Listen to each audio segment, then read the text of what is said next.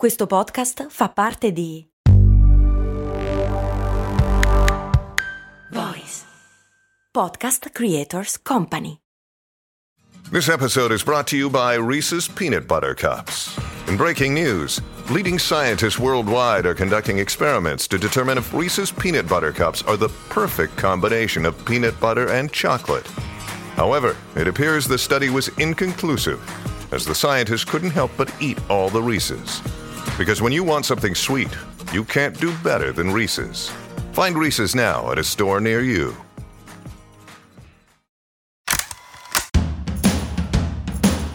Bentornati amici e amiche qui su Brandy, io sono Max Corona e non sono un grande frequentatore di fast food, però devo ammettere di essere un grande amante del Big Mac, probabilmente il panino simbolo di McDonald's e quindi di conseguenza anche il panino più famoso del mondo. Come si vede che è un Big Mac? Dal gusto che si sveglia? Dalla voglia che ti prende? Ma amici miei è anche molto più di questo, è anche un indice economico. Ma uh, partiamo prima di tutto dal panino.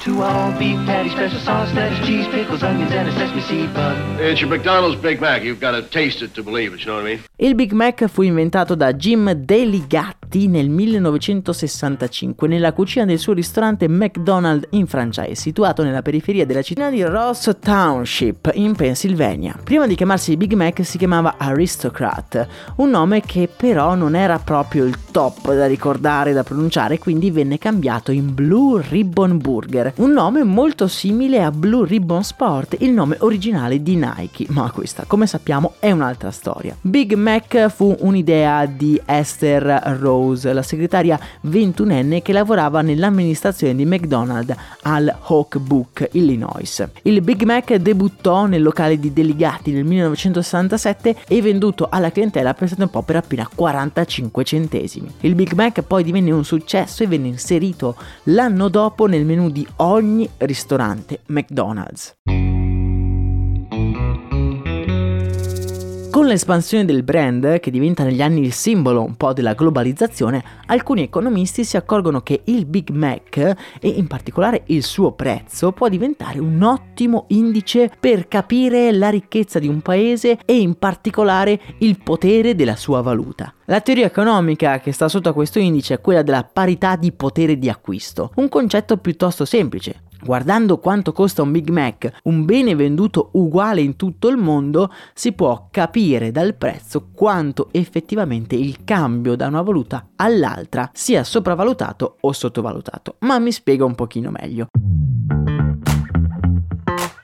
Il The Economist la chiama la burger economy, cioè se un Big Mac negli Stati Uniti vale 5 dollari, mentre in Cina vale 20 yuan, il rapporto è di 1 a 4, ma noi sappiamo che il dollaro non vale 4 yuan, ma bensì 6,5. Usando la Burger Economy possiamo capire quanto una valuta è di sovra o sottovalutata rispetto ad un'altra. In questo caso possiamo ipotizzare che lo yuan acquisisca un po' di potere di acquisto in futuro. Si tratta di un'indicazione di massima da cui è difficile trarre qualche conclusione pratica. Una moneta sottovalutata tenderà a guadagnare valore nel tempo, così come una sopravvalutata tenderà a perderlo. L'indice Big Mac è stato creato quindi per mostrare in modo semplice quanto valgono le diverse valute rispetto al dollaro, che possiamo definirla come una valuta di riferimento globale. Tuttavia va notato che il prezzo del Big Mac può essere influenzato da molti fattori, come i costi degli ingredienti, le tasse, le regolamentazioni locali, il costo del lavoro, quindi diciamo che l'indice Big Mac non è una vera e propria misura perfetta del potere d'acquisto. Io ci aggiungo anche che la disponibilità di altri prodotti sostitutivi può influire su questo indice. McDonald's non vende lo stesso numero di panini in America o in Italia, quindi il fatto che sia più a buon prezzo in Italia dipende anche dal grado di penetrazione del brand in un determinato paese. La situazione economica attuale ha poi influito molto su come si muovono i prezzi dei singoli paesi. L'indice Big Mac quindi oggi ci suggerisce anche quanto l'inflazione ha giocato un ruolo importante in diversi paesi. Prezzi più alti del Big Mac suggeriscono che quello specifico paese ha subito degli effetti più importanti dell'inflazione sull'economia rispetto ad altri. Un'altra cosa che dobbiamo considerare riguardo all'indice Big Mac e i periodi di crisi è che l'indice Big Mac non ci mostra qual è il comportamento delle persone in periodi di crisi, che vedono nel dollaro un bene in cui rifugiarsi in caso le cose ne possano andare un pochino male. Questo porta la moneta a rafforzarsi, ma questa informazione non è presente e non viene mostrata ovviamente dall'indice Big Mac. Se vi interessa l'argomento della Burger Economy, vi lascio nel canale Telegram tutti i link per approfondire l'argomento. A me è una cosa che ha sempre affascinato fin da quando all'università ce ne hanno parlato, come un panino di un fast food possa diventare un indice economico. Forse è stata una puntata un pochino troppo tecnica, fatemelo sapere, però a me veramente è una cosa che lascia senza parole. Per oggi è davvero tutto, mi è quasi venuta fame, ve lo devo ammettere, un saluto e un abbraccio dal vostro Mac Corona, o meglio, Max Corona. I'm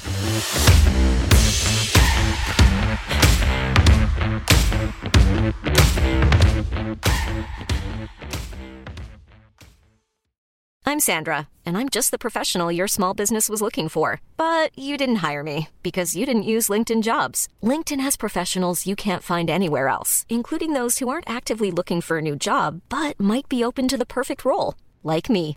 In a given month, over 70% of LinkedIn users don't visit other leading job sites. So if you're not looking on LinkedIn, you'll miss out on great candidates like Sandra. Start hiring professionals like a professional. Post your free job on linkedin.com/people today.